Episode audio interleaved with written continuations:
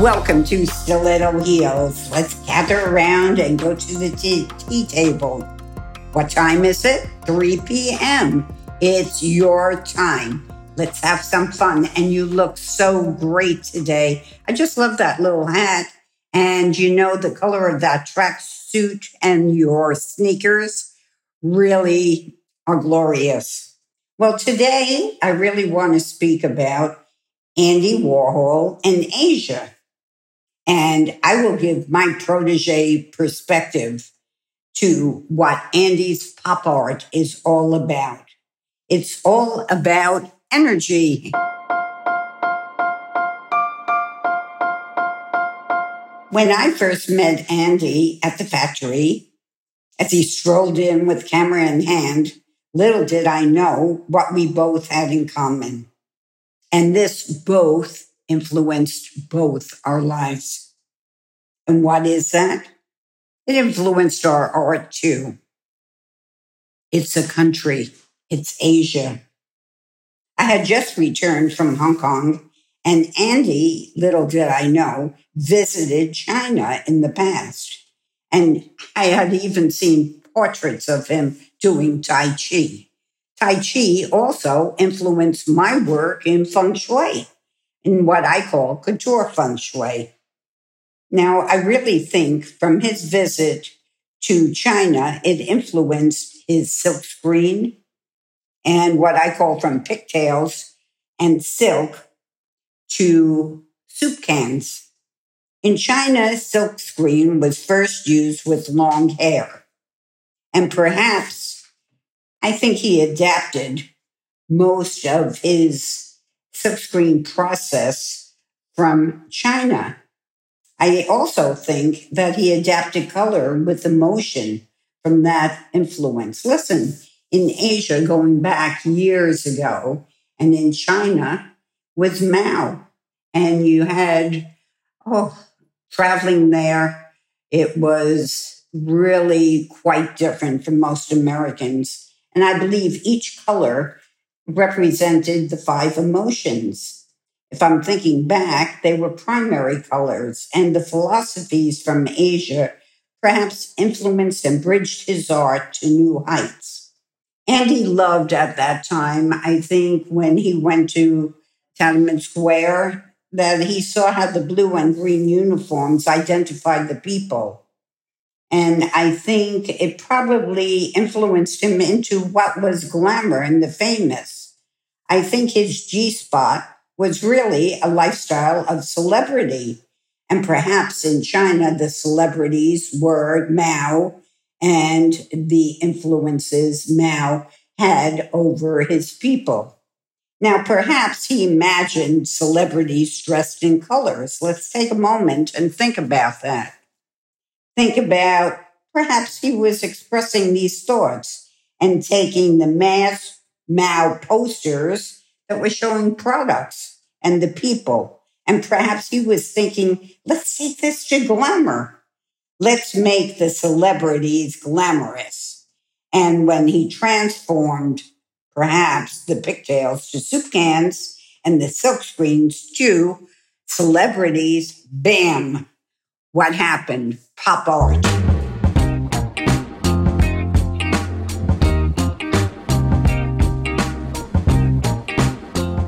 Am with Linda. Linda, what's your name? Linda Brown. And Linda, where's your G spot, your glamour spot in your home?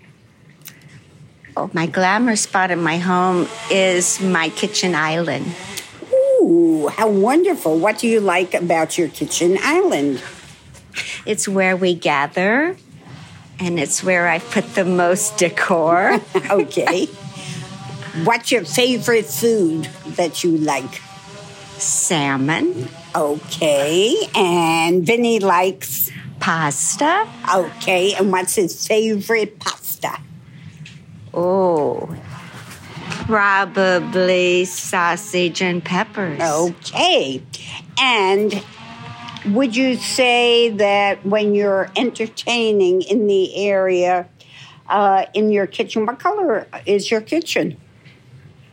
It's uh, white, gray, and black, and taupe. Okay. And to rev it up a lot, what colors do you like to add some oomph to it? Green and amethyst. Oh, how perfect.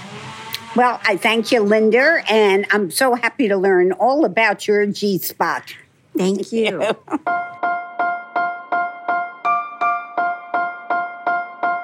when I met Andy, I was studying feng shui with Master Ling.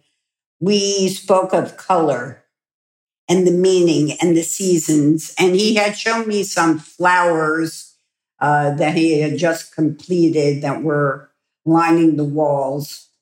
And I think we discussed what the primary colors represented. And I think art is an emotional process. It's a way, it's a language silently spoken that the colors identified the influence of the emotions, the blues, which were calm, the greens, which were love, and the reds. It communicated the passion. So I think when I think back at the portrait that Andy did, two of them, I think of the colors now. And one of the color, one portrait, which I have, has lavender eyes. Now, at that time, I wasn't as developed in the spirit or in the soul as much but perhaps Andy saw that in my eyes, and hence the color was lavender. And the other portrait, that's with the Visual Art Museum, had me painted with green eyes. Green to Andy was love. Perhaps he saw the love in my eyes, the passion, and perhaps the spirit. So like Andy, in later years, I began designing jewelry for my friends and for myself. After all, I was living in Hong Kong. And I started finding, you know, perhaps the stones were my watercolors or the cap. And I loved cabochons. Cabochons had, you know, a little bit of a good feel to it. So I wanted my jewelry to be worn day and night. Now, going back years ago, everyone was wearing high jewelry, and most of it was put in the vault. And many people were wearing costume jewelry during the day. This made no sense to me. And like Andy, I wanted to play with the stones. I wanted to create, I guess, energy for the person to wear it. And I wanted them to enjoy it from morning to night.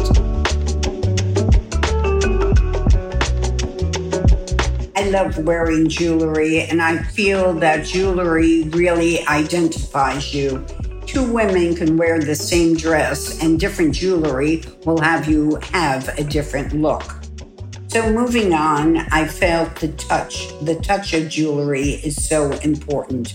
I wanted to paint with the gems colors. So, I want to create a frame. Now, Andy's arts were always frameless. But jewels, I felt, had to have a frame. But I really didn't like the linear lines. It troubled me quite a bit, even if it was straight lines or circular. I wanted to develop a different technique for the frame. And what came to mind is, as a designer years ago, when I renovated my clients' homes, oftentimes I created new windows and window frames, the eyes of the soul, and I framed it in anodized finish.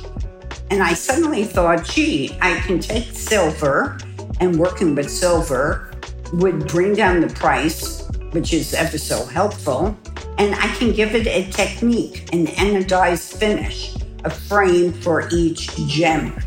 Well, of course, as you frame the gem, the linear lines, it floated the stone.